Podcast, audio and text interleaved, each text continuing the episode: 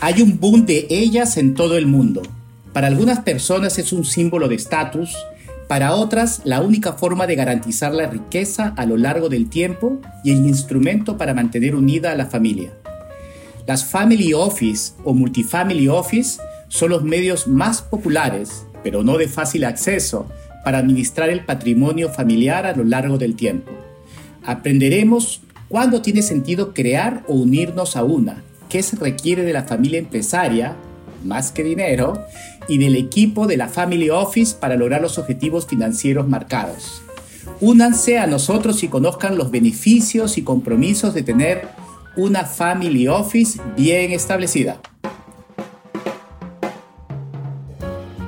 A partir de ahora, Papo de Familia Empresaria en español. Para quien es fundador o fundadora, para quien es heredero o sucesora, para quien es parte de una familia empresaria o para quien simplemente ama este tema, con Juliana González y Martín Salas.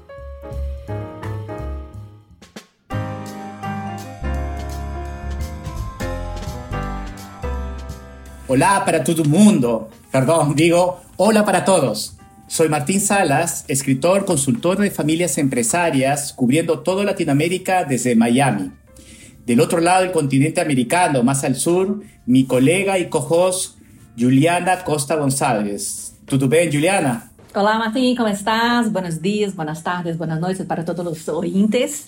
Yo soy Juliana González, yo soy periodista, accionista de una empresa familiar fundada por mi abuelo e também sou uma consultora de empresas familiares. Muito gosto de estar aqui mais uma vez com um ou mais episódio em espanhol con mi belíssimo portuñol. Eh, más español que portu, está súper bien yo.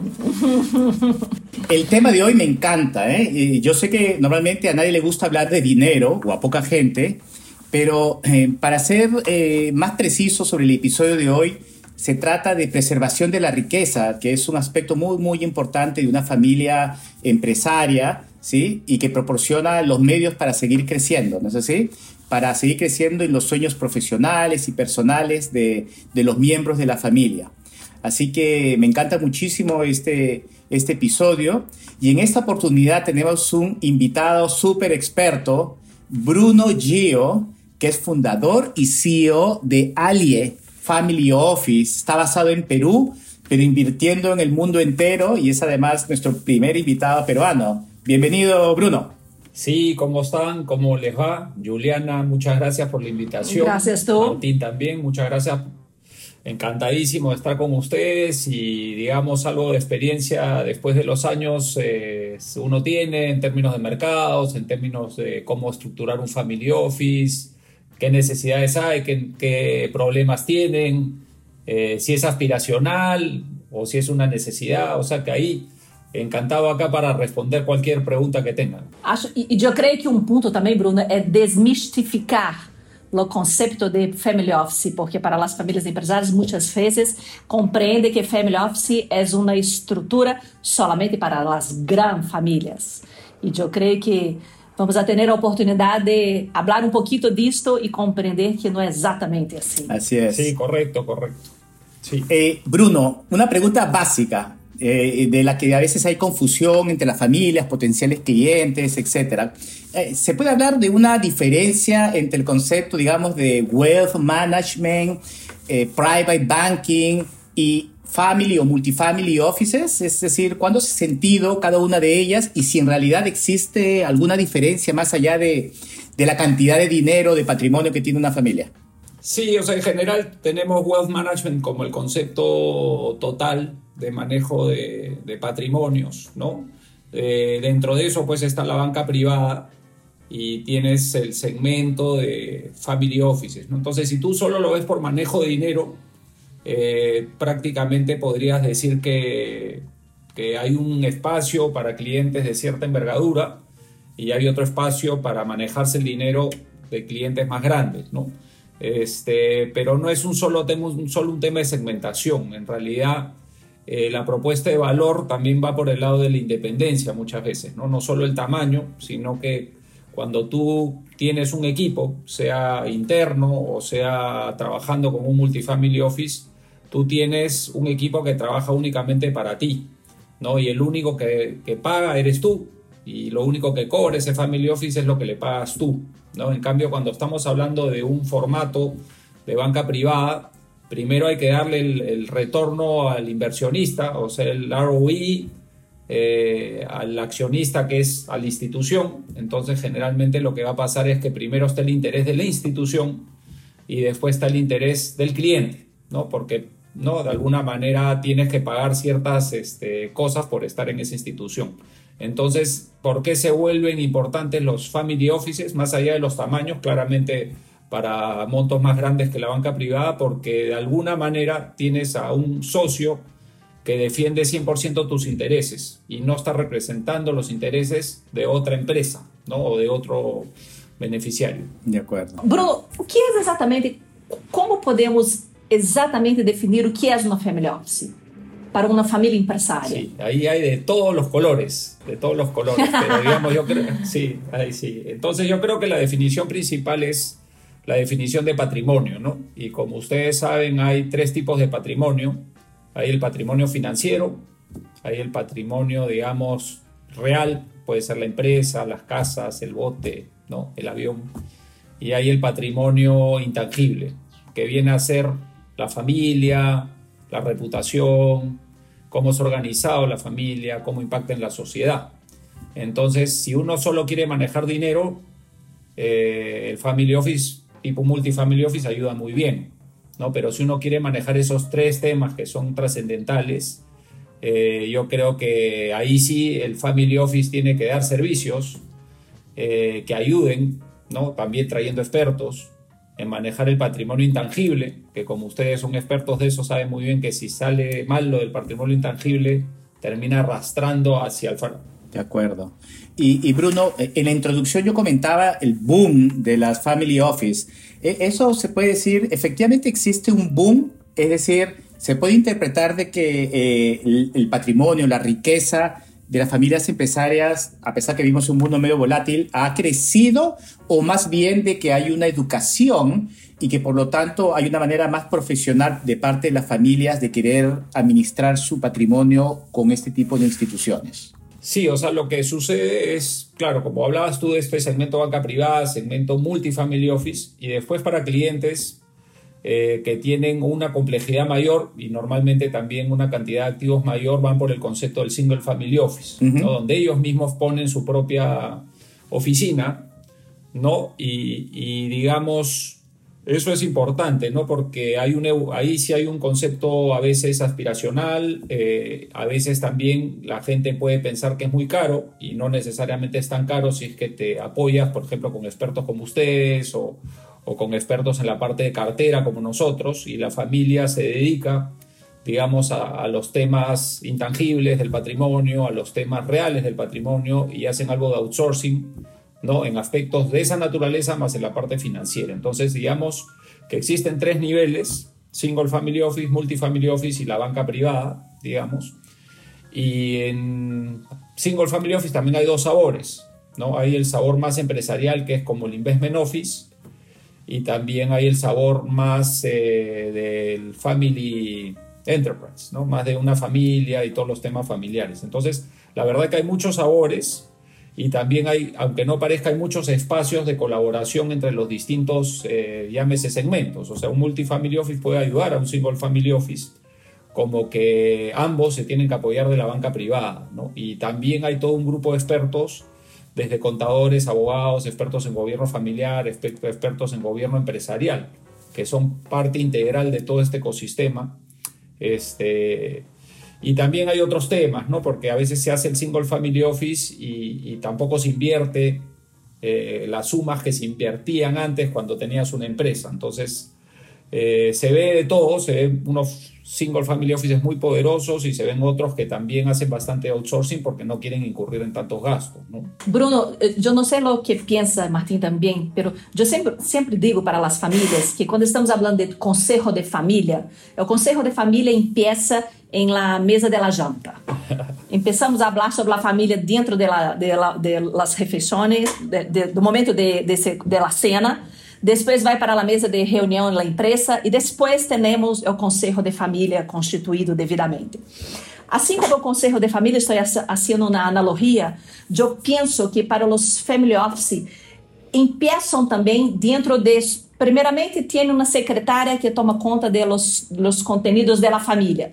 Depois, a família compreende que é necessário ter um único profissional, um contador ou um advogado, solamente para os contenidos. Depois, ah, tem que ter, separar os contenidos da família de los contenidos da empresa.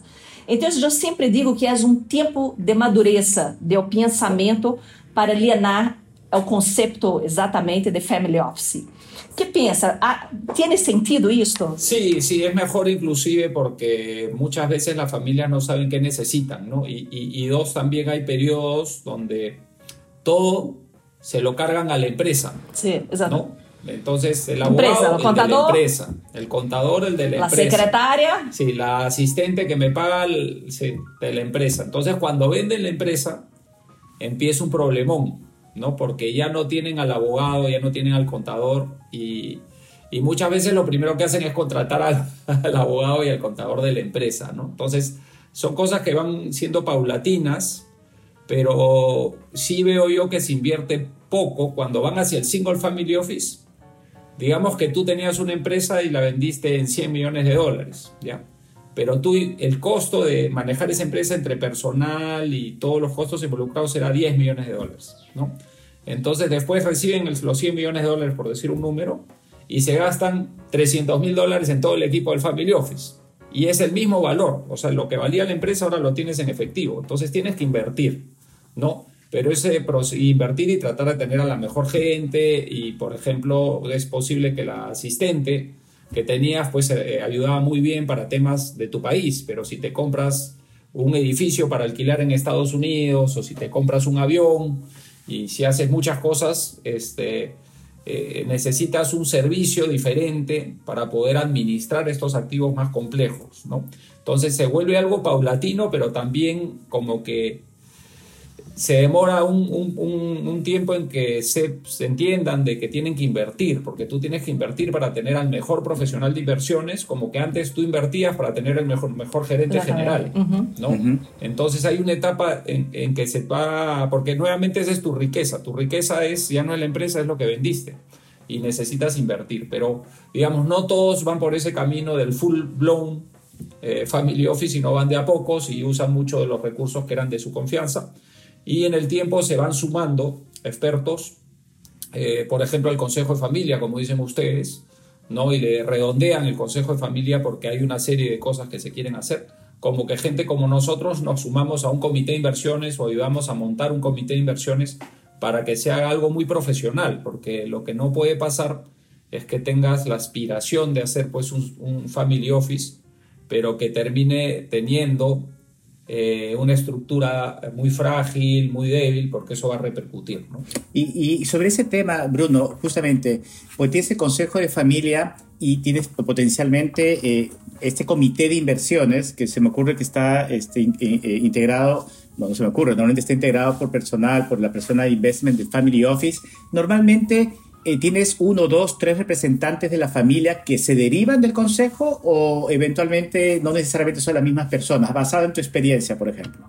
Sí, eh, digamos, eh, suele ser, puede haber cierta coincidencia, pero digamos que en el consejo están los patriarcas, y muchas veces terminan estando algunos de los hijos que tienen un perfil técnico eh, dirigiendo ya las actividades del, Single Family Office. ¿no? Entonces el hijo es parte del consejo, pero digamos es un invitado al consejo porque el consejo es más de los patriarcas. Entonces está el hijo, ¿no? O está el gerente que han contratado, ¿no? Que sí es parte, no sin voto del consejo de familia, este gerente del Family Office está. Pero lo que necesita esa persona es a veces algo de know-how para manejar un comité de inversiones y con toda la, estructura que necesita, pero también necesita una segunda opinión, porque si no esa persona se vuelve contingente a las decisiones buenas o malas que se tomen. Entonces el comité de inversiones es un mecanismo colegiado donde también le da eh, un respaldo a la persona interna que puede estar tomando decisiones que después pueden ser cuestionadas. Entonces, Digamos, es una metodología de formalización del proceso de inversión, donde generalmente hay ciertos personajes del, del Consejo de Familia que pueden estar ahí, pero yo creo que son los personajes o contratados o la segunda generación que se dedica alguno de ellos a, estar en esto. ¿no?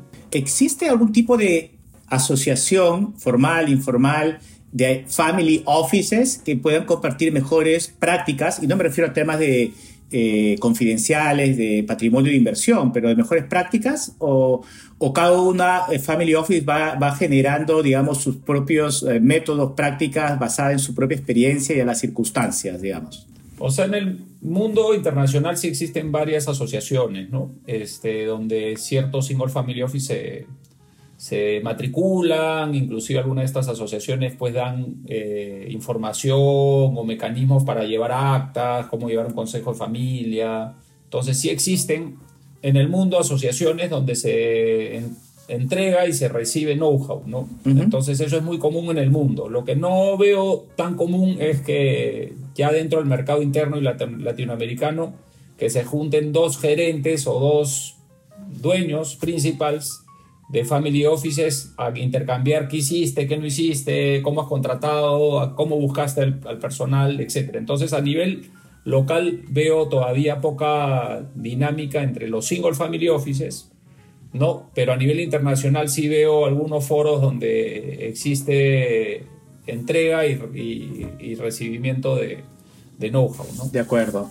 A ver, ¿qué tal si entramos, digamos, a, a la a los temas prácticos, digamos, de, los, de la Family Office a partir de un par de casos. ¿Vamos al primer caso? Vamos. Caso número uno. Esta es una familia con un exitoso negocio de distribución y logística que recibió una oferta de compra demasiado buena para ser rechazada y que generó 800 millones de dólares en liquidez para la familia ya formaban parte de una family office multifamiliar con 80 millones de dólares. Después de la venta, decidieron crear su propia family office desde cero, contratando al CFO de empresa vendida como el CEO del family office. La primera estrategia fue convertirse en una familia de inversionistas solamente y no en un operador. Sin embargo, dos años después decidieron que querían iniciar operaciones comerciales como era el deseo de la siguiente generación. Este caso tiene varios este, aristas, eh, Bruno, Juliana. Eh, para empezar, eh, es una práctica común, y yo he visto algunas por lo pronto, de que la familia empiece generando el family office con el CFO de la familia o alguien del equipo financiero. ¿Qué ventajas, si, acaso alguna, o desventajas tiene eso según tú, este, Bruno? No sé si has, has, sido testigo de este tipo de prácticas. Tal cual, sí, es súper, súper real ese, ese ejemplo. Eh, típicamente el CFO pasa a, a, comandar el esfuerzo del Family Office y mira, para el volumen de esta transacción, que estamos hablando de unos 800 millones, sí se requiere un CEO ¿no? Hay que diferenciar los puestos. O sea, un family office es como una empresa a ese nivel. Como les decía, antes se gastaba un montón de plata en talento, etcétera, etcétera, y no vas a agarrar y tener la misma cantidad de valor económico y gastarte la décima parte en el talento. Entonces es razonable que tú traigas al CFO, pero el CFO tiene que ser el CEO, digamos. Y ese CFO va a requerir de un CIO, porque el CFO no tiene experiencia invirtiendo pues en private equity, conociendo qué hacer y qué no hacer en una coyuntura como la actual de mucha volatilidad. Este, no conoce bien cómo formar un comité de inversiones, cómo tomar, eh, medirle el riesgo a las inversiones, cómo hacer un plan, etc. Entonces, es un paso razonable y bueno, pero esa, ese CEO tiene que rodearse de expertos en distintas materias, como para ayudarse también a formar el Consejo Familia, como ayudarse a formar el Comité de Inversiones entonces, eh, me parece un paso bueno, pero tiene que saber la familia que tiene que invertir, ¿no? Porque si una empresa se vendió en 800 millones de dólares, debe haber tenido pues un, flujo de caja de 20, 30 millones de dólares o 50 millones de dólares. Y debe haber, entonces tienen que gastar. Y, prácticamente lo que se gasta en el mercado es medio punto de los 800 millones de dólares en invertir en personal.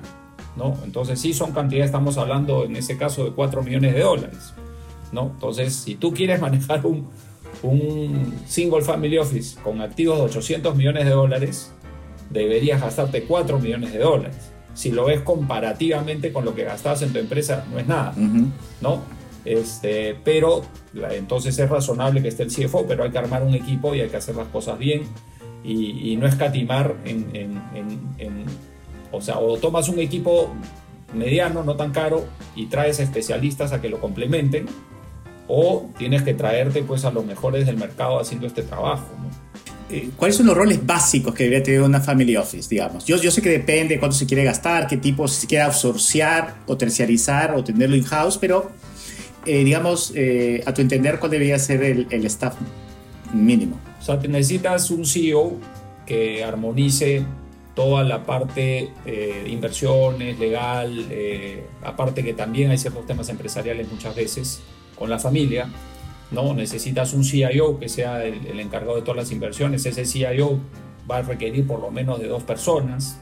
Eh, necesitas a una persona legal que se dedique absolutamente a los temas familiares, porque con esa cantidad de fondos se requiere desarrollar trust, algunos protocolos internos, este, estructuras, eh, multijurisdicciones, porque los hijos viven en varios sitios, este, claramente entonces un gerente legal.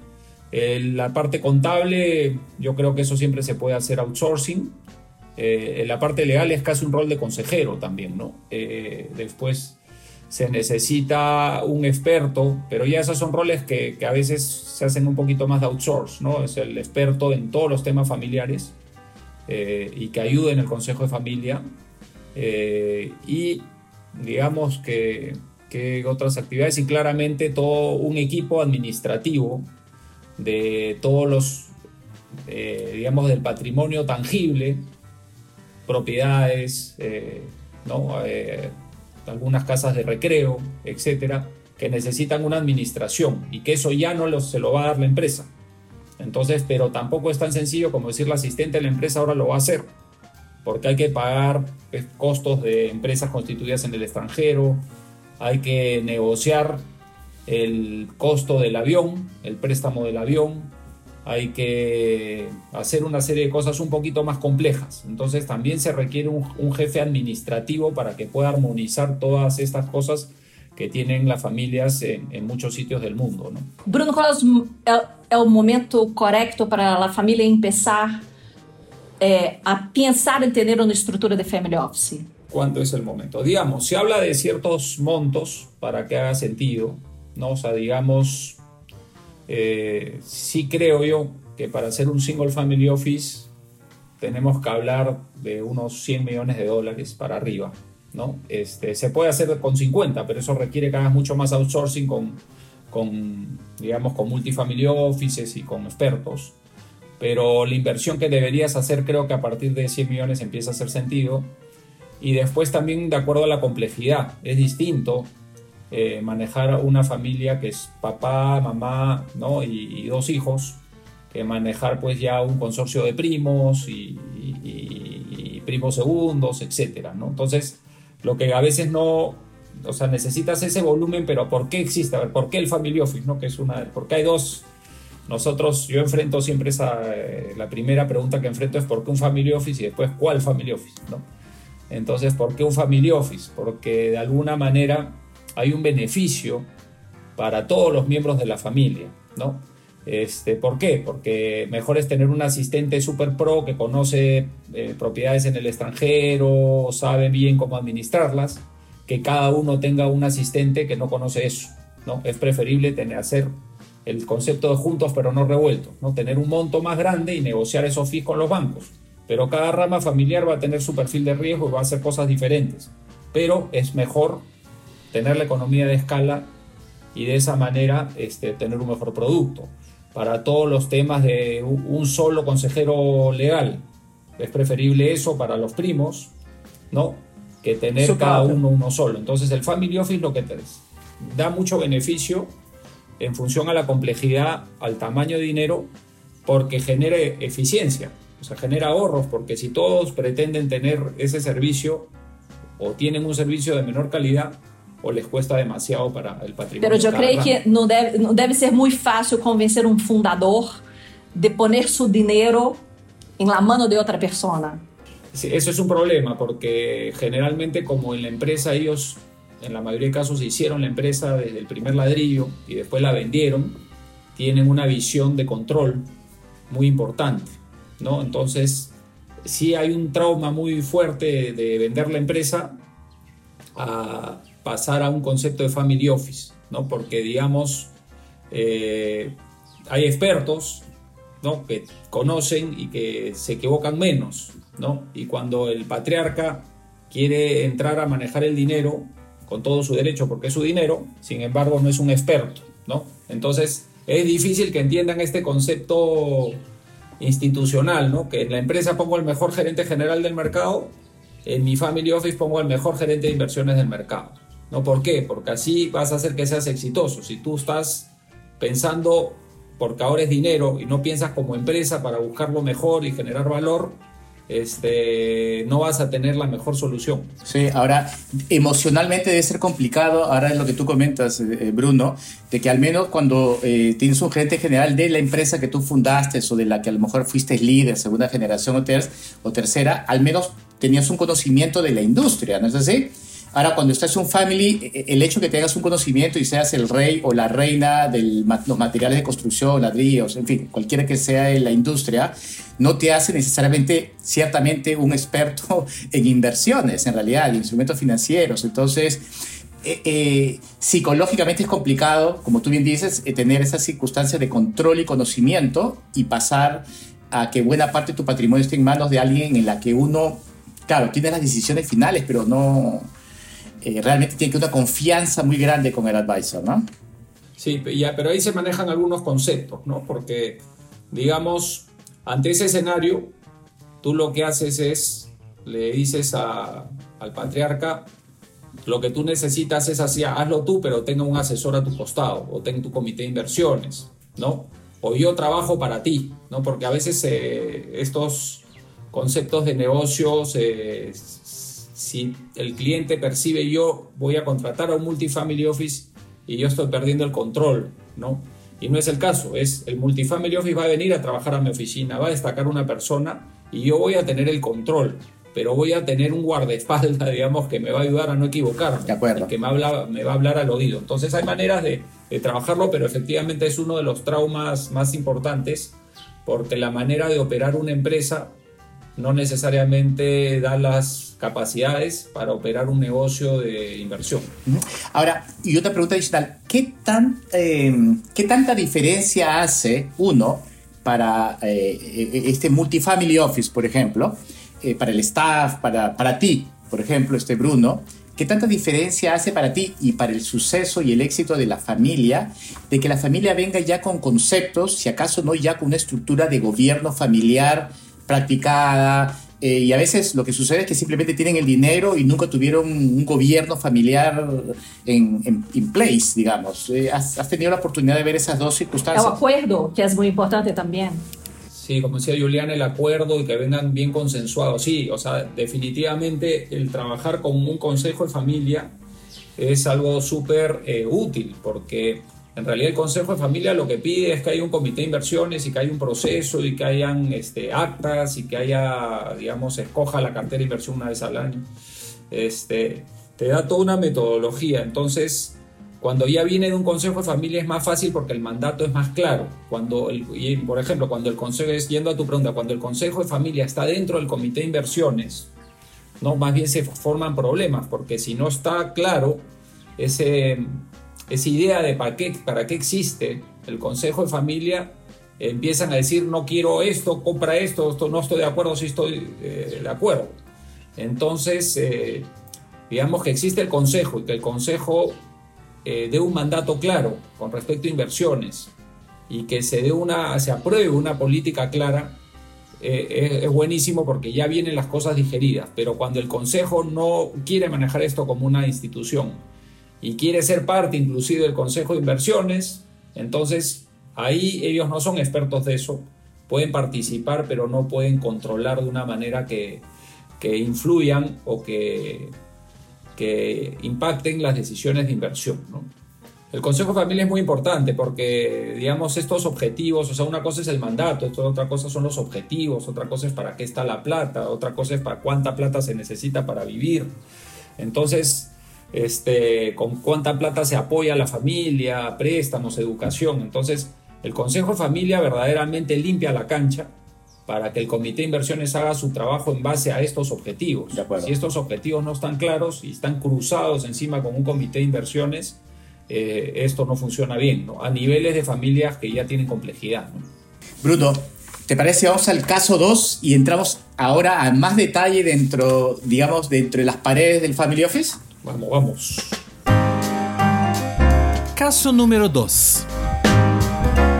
El responsable de inversiones de una familia empresaria decidió abrir su propio negocio y establecer una oficina multifamiliar con algunos contactos del mercado y una reputación excelente, además del apoyo de la familia cliente original, varias otras familias decidieron unirse a él.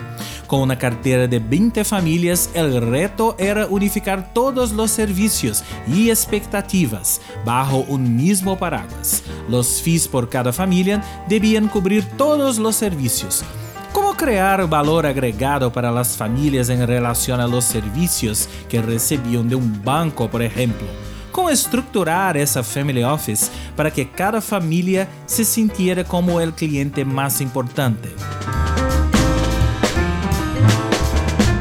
Sí, o sea, miren, muchos Family Offices nacen multifamily office nacen con un sponsor, un cliente importante que, conoce a los gestores y que dice, bueno, yo entro con ustedes al inicio y, y, empieza de esa manera y es casi un single family office, ¿no?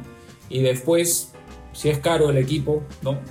Eh, y también porque de alguna manera existe una oportunidad de negocio, se puede convertir ese modelo hacia un modelo de atención a varias familias, ¿no?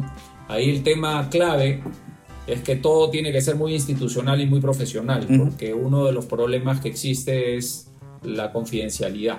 ¿no? Entonces, si bien si hay un cliente que puede haber sido sponsor de uno de estos multifamily offices, al principio no tiene él por qué saber los asuntos, digamos, de, de, inversión o de los que correspondan de otras familias. ¿no?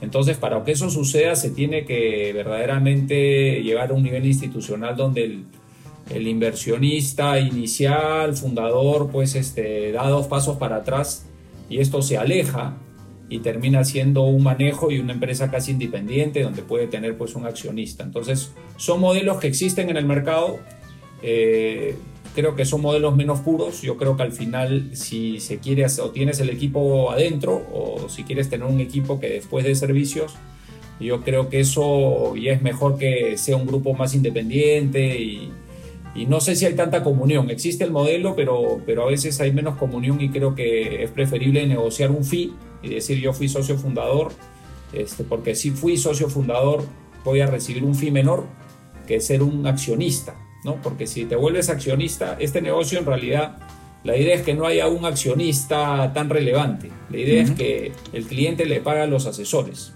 ¿no? Porque es preferible que eso sea cuando hay accionista, entonces hay que pagarle al accionista, hay que pagarle a los asesores, entonces empieza a complicarse un poco el tema. ¿no? Entonces yo soy más partidario de, que sí existen estas oportunidades de, empezar con, con, familias importantes y después diluir estos costos, pero creo que mejor es un arreglo donde con esa familia le consigues un super fee, pero ya desvincular, porque hay un tema de confidencialidad muy importante en un negocio eh, abierto a, varias familias. De acuerdo.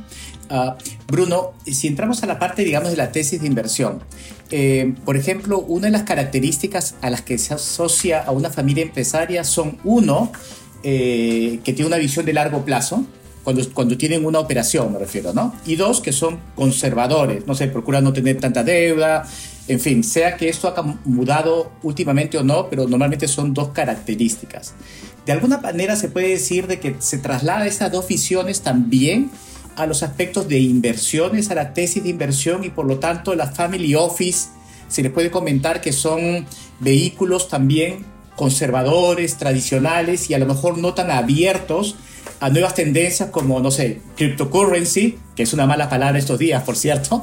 Entonces, cuéntame un poquito cómo se arma ese tema de tesis de inversión y si efectivamente las family office son buenas, útiles, pero también conservadoras. Bueno, digamos esta visión de largo plazo eh, que se tiene en las empresas, ¿no? También eres un poco a veces prisionero de eso, porque prácticamente tú estás con la empresa y para venderla pues es un evento de una vez en la vida, ¿no? Entonces, yo lo que veo es que al pasar, de, al vender la empresa y entrar en un emprendimiento más de manejar la liquidez, algunas familias sí se llevan ese concepto de largo plazo y ven esto como una actividad casi empresarial donde tú puedes apostar a inversiones a 10, 20 años y sabes claramente que el dinero no te lo vas a gastar, sino que por más que hagas esfuerzos, que el dinero va a alcanzar para dos o tres generaciones. Este, pero cuando es dinero, la sensibilidad es diferente, porque el hecho de que puedas entrar y salir creo que te da, no tienes este teoría del prisionero que sí la tienes en el otro lado, ¿no? Entonces, al tener esa libertad se pueden generar problemas y por eso es muy importante el consejo de familia, porque el consejo de familia tiene que definir bien los objetivos, ¿no? Y si este dinero, el objetivo verdaderamente es darle cierta tranquilidad a la segunda y la tercera generación, apoyar con educación, este, apoyar con algunos emprendimientos, y se sabe que, que no se va a gastar y que lo que hay que hacer es rentabilizarlo y tener algún tipo de repente de apoyo a un proyecto social, ¿no? donde de alguna manera el nombre de la familia eh, va a estar involucrado y se necesita ya ese proyecto social no lo va a mantener la empresa, no se tiene que autofinanciar. Entonces, si hay cosas de ese tipo, se empieza a ver el largo plazo, ¿no? Pero con el dinero siempre está la tentación de ver el corto plazo porque tienes la liquidez y no estás prisionero de, tienes la libertad de quedarte o salirte.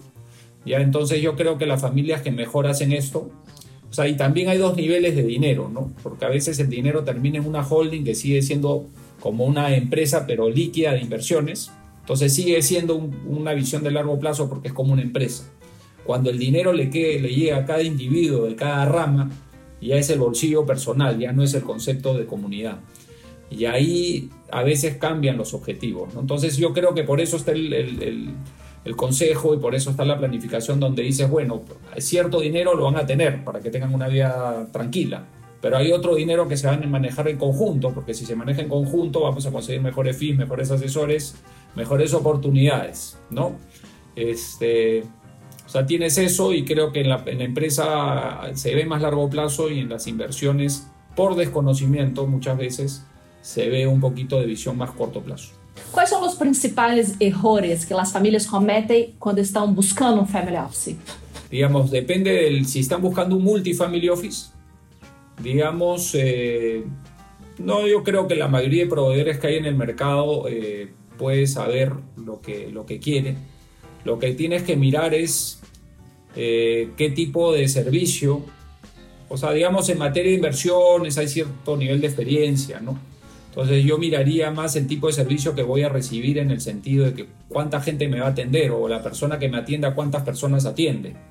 ¿no? Porque si yo soy un cliente que podría tener mi single family office, prácticamente me gustaría tener una persona dedicada ¿no? a muy pocos clientes para que me puedan atender bien. ¿no? Entonces yo miraría ese tema de servicio porque puede estar sobredimensionado el, la cantidad de clientes que tenga la persona, que tenga el family office. Entonces es muy importante entender el servicio, entender todo cómo se remunera a las personas, ¿no? que no hayan conflictos y que el family office no esté ganando vendiendo productos.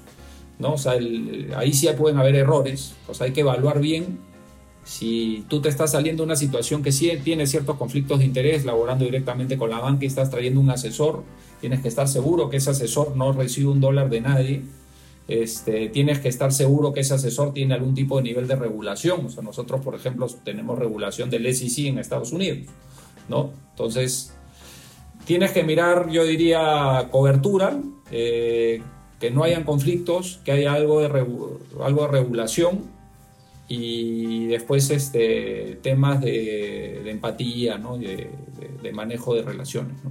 Tú dije que hay una persona full time, dedicada em la prática, assim que se passa, há uma pessoa dedicada full time para a família?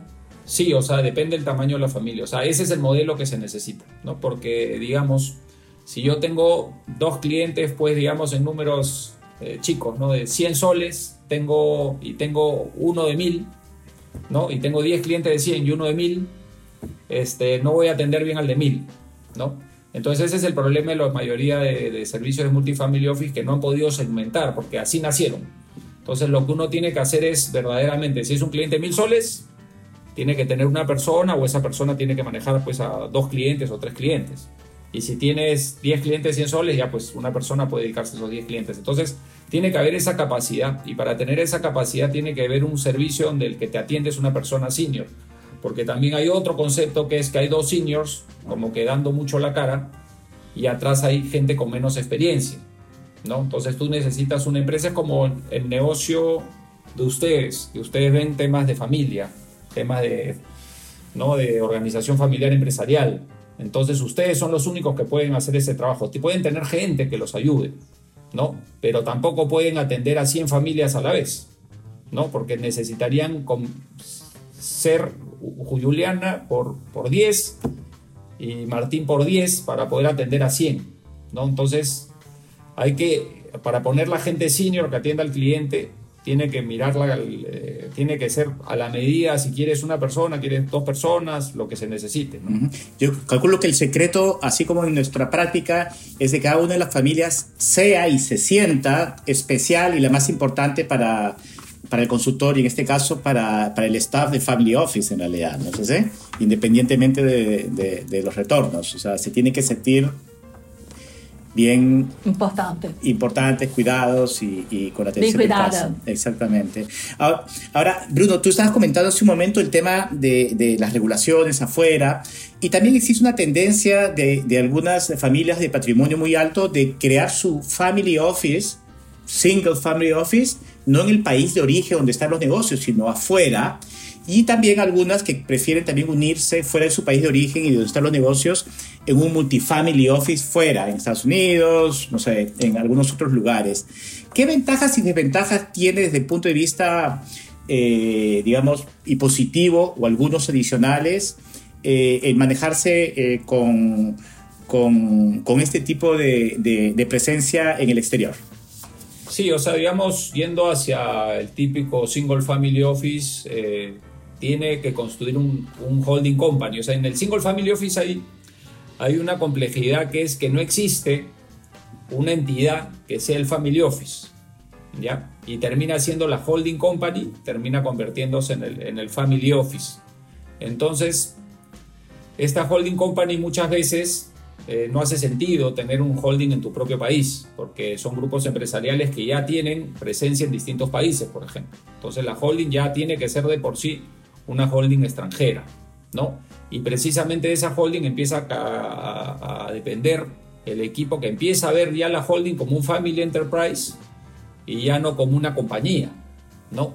Entonces, para lograr y hacer eso bien, y también, claro, obviamente hay planificaciones tributarias y, corporativas, este, y también porque hoy en día los países piden sustancia económica. Entonces tú no puedes tener una compañía de asesoría, etcétera, sin tener personal, ¿no? Entonces todas esas cosas se confluyen y terminan haciendo que estos grupos empresariales que quieren un single family office lo funden en el extranjero. Yo lo veo más por un tema de índole corporativo, administrativo, confidencialidad, ¿no? Este, y también en el tiempo lo que está sucediendo es que muchos, eh, muchas personas pues también empiezan a vivir tiempo, pasar tiempo en otras jurisdicciones. Entonces eh, hay algo de eso también eh, con respecto a estas incorporaciones. Con respecto a los multifamily offices, hay pues para los dos sabores atención local como atención extranjera. Entonces nosotros, pues, si quieres atenderte con una persona local, pues encantado, y con una persona en Miami, encantado. Entonces yo creo que ese es el modelo que no hay modelo mejor que otro, lo que pasa es que hay gente que es, tiene más vínculo, los hijos ya viven en el extranjero, este, y prefieren atenderse afuera porque pasan mucho tiempo afuera, otros adentro. En el pasado había una estadística que prácticamente el 70%, si tú lo ves en Estados Unidos, entre Single Family Office y Multifamily Office, el 70% de ellos estaba en Dallas, en Austin, en, no sé, en Arizona, todo, al, costadito del, al costadito del cliente. Y el 30% estaba en Miami, estaba en Nueva York como que eh, centros financieros. Eso creo que en Estados Unidos es así. Entonces la cercanía es muy importante, pero también la cercanía cambia cuando hay eh, migración de la familia. Entonces la cercanía ya no necesariamente es tu país, puede ser Miami, puede ser este, no sé, Suiza, etc. Buenísimo. esos temas dan para hablar muchísimo. Yo tengo dos preguntas bien cortas, pero creo que son importantes. Pero Yu, no sé si tienes alguna antes. No, no, no. Go ahead. Ok. Eh, uno es, ¿Qué tan importante y qué tanto invierte un family office en la seguridad de la información y cybersecurity eh, de alguna manera? Porque seguramente es parte de la preocupación que tienen las familias. Esa sería mi primera pregunta. Me guardo la segunda para, para después tu respuesta, este, Bruno. Sí, la primera, digamos, tú tienes dos niveles de seguridad. ¿no? O sea, la información principalmente está en los bancos y los bancos pues tienen una unas murallas de entrada muy importantes, aunque a veces también pueden ser vulnerables, pero en general eh, los sistemas fuertes y de registro de información lo tienen los bancos. ¿no? Y después los family offices hoy día operan en cloud, en, ¿no? Entonces nosotros por ejemplo tenemos token, tenemos una serie de, todo ya está en cloud, todo está en el extranjero, no se maneja información en los mercados locales. Entonces yo creo que el estándar de seguridad eh, es el estándar de seguridad de una empresa americana de tamaño mediano que usa los mecanismos que hay en Estados Unidos para generar todas estas protecciones. O sea, lo bueno es que existe hoy día una democratización, digamos, de, de la información eh, y de la reserva de información en el sentido de que la puedes guardar en sitios seguros y no se vuelve algo pues carísimo eh, ni para el cliente ni para los family offices y digamos pues puedes tener casi lo mismo que tiene un banco en el sentido de que el banco pues te da tu clave y te da tu token y nosotros también podemos hacer eso con, con la información de los clientes. De acuerdo. Y, Bruno, mi segunda pregunta es, hoy en día se identifica a la Family Offices ciertamente como eh, un, vehículo de, de, financiamiento, de aporte capital a una serie de negocios eh, o clientes directamente. ¿no? Entonces se me ocurre que hay muchísima gente desde venture capitales, startups, en fin, que de, de, diferentes tipos van ofreciendo a las family offices vehículos financieros de inversión. ¿Cuál es ese proceso? Eh, que tienen ustedes, eh, no sé si muy diferente a lo tradicional, para poder evaluar oportunidades eh, que pueden ser interesantes, pero a veces novedosas. ¿Cómo, evalúan? Claro, si alguien te ofrece 80% de retorno al año, ya se sabe que esas nunca se ven, pero en general, sobre todo ahora que hay... Esto, sí. Es, es todo un reto porque, digamos, ahí tienes que entender bien y los proveedores tienen que entender bien los mercados. Entonces tú tienes el single family office y tienes el multifamily office. En el single family office el perfil es más transaccional, que gente de manejo muchas veces, o sea, es, o el investment office. Entonces, todo, todo ese tipo de, de, family office le llevas una oportunidad para comprar un interés minoritario de una empresa, este, o comprarse un edificio, etcétera, etcétera, y es su ADN, ¿no? Lo hace todos los días y está preparado para hacerlo. Y, y el single family office tiene todavía esa visión muy empresarial. Entonces, ese camino es mucho más fácil. Están acostumbrados a entrar a data rooms, a hacer due diligence empresariales, a contratar expertos, etcétera, etcétera. Cuando tú vas al multifamily office, el mandato de un multifamily office normalmente va desde manejo de efectivo, acciones, bonos, eh, otras posibilidades, eh, private equity, real estate y llega hasta ese punto. O sea, muchas veces un multifamily office no te va a ayudar a comprarte el 40% o el 51% de una empresa que se está vendiendo en el Perú o en Latinoamérica. Entonces va a depender del giro. Obviamente si el single, si el multifamily office sabe bien lo que hace, pues sabe en qué momento qué se puede hacer, traer algún experto de money, etcétera, etcétera, cuánto se tiene que pagar, a quién hay que contratar, ese tipo de cosas existen. Pero el multifamily office no es un buen procesador de oportunidades muy específicas y el single family office. Entonces, yo creo que eso, y obviamente, claro, dentro del real estate, private markets, el, el, el, multifamily office va a tener pues un montón de capacidad. Pero para comprar una empresa en particular, yo creo que el, single family office lo va a evaluar con mucha mayor velocidad y, y, con conocimiento. Buenísimo. Bruno, una vez cuando, cuando tiene unos temas tan interesantes se queda como varias cosas en el tintero, pero no hay mayor tirano que el tiempo. Eh, para los que no saben, estamos grabando además viernes en la tarde, noche, antes, así que eh, seguramente hay varios planes, pero nada, este, la verdad que ha sido riquísima la conversación y, y, la verdad que seguramente espero que haya otra oportunidad para ampliar algunos temas más, este, Bruno. Em, a lo eh, mejor ahora. Feliz sí. de la vida, espero. Sí, sí, dale, dale.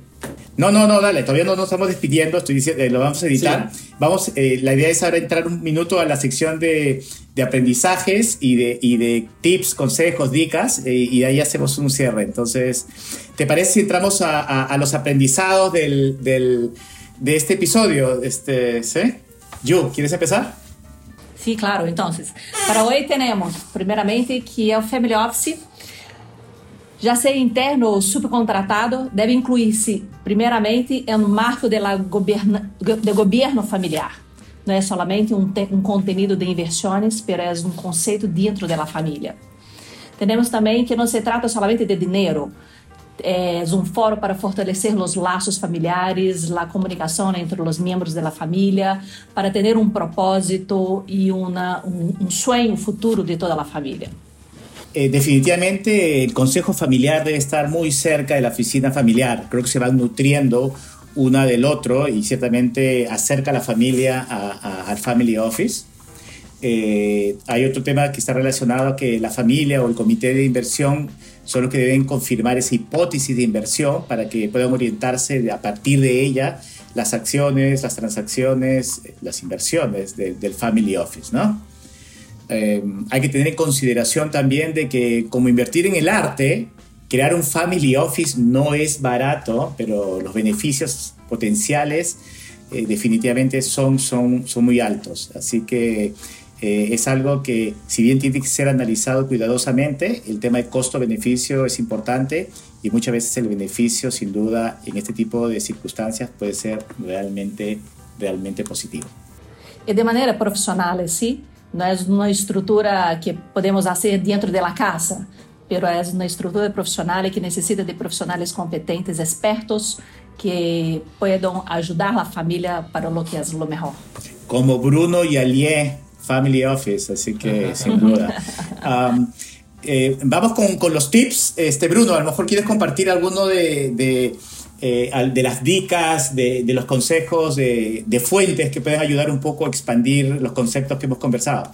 Sí, miren, en tema de inversiones eh, siempre se puede aprender, hay mucho escrito, pero digamos, eh, desde mi experiencia, David Swensen de Yale ha sido lo mejor ¿no? de los últimos 30 años y hay un libro ahí, Unconventional Success, que está hecho para personas, no para instituciones. Ese libro... Uh -huh verdaderamente vale la pena que lo lean. Eh, para el tema de inversiones puntualmente, para el tema de cómo armar un family office y cuáles son las cosas relevantes y cómo hacer conversar, porque hay pocos que pueden hacer conversar este tema, explicarlo bien de la parte familiar con la parte del family office. El libro de Stuart Lucas, este, Patrimonio Familiar es Wealth, es, ¿no? ellos son los que vendieron Carnation la familia que vendió Carnation en Chicago y cómo se organizaron y cuáles eran los objetivos, me parece también algo súper importante. Entonces hay un par de libritos que siempre es bueno informarse antes de, aventurarse a, hacer cosas de single family office. Yo creo que estos libros van a ayudar a, a que lo estudien mejor.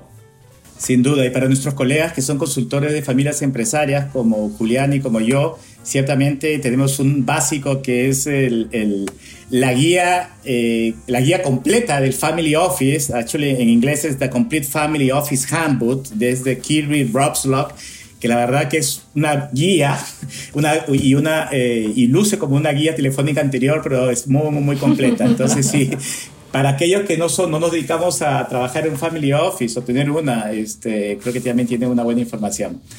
Uh, Bruno, como te dije, sí, encantadísimos, encantadísimos de, de, de, tenerte en este podcast. Eh, para mí es particularmente es importante, como te vuelvo a decir, este, yo soy peruano que vivo acá en Estados Unidos hace mucho tiempo y el poder estrenar, más allá de que Papo de Familia no es sobre nacionalidades, siempre es bueno tener un compatriota también hablando de un tema tan interesante, este Bruno. Muchísimas gracias por estar aquí.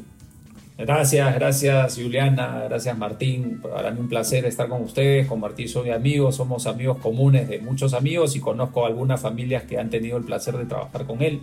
Entonces, la verdad que encantado de, ayudarlos y a Juliana también agradecerle por las preguntas y, los consejos y, el resumen de todo con, todo, con, mucha calidad. Muchas gracias, Bruno, por estar conosco, por, la paciencia mi, con mi español.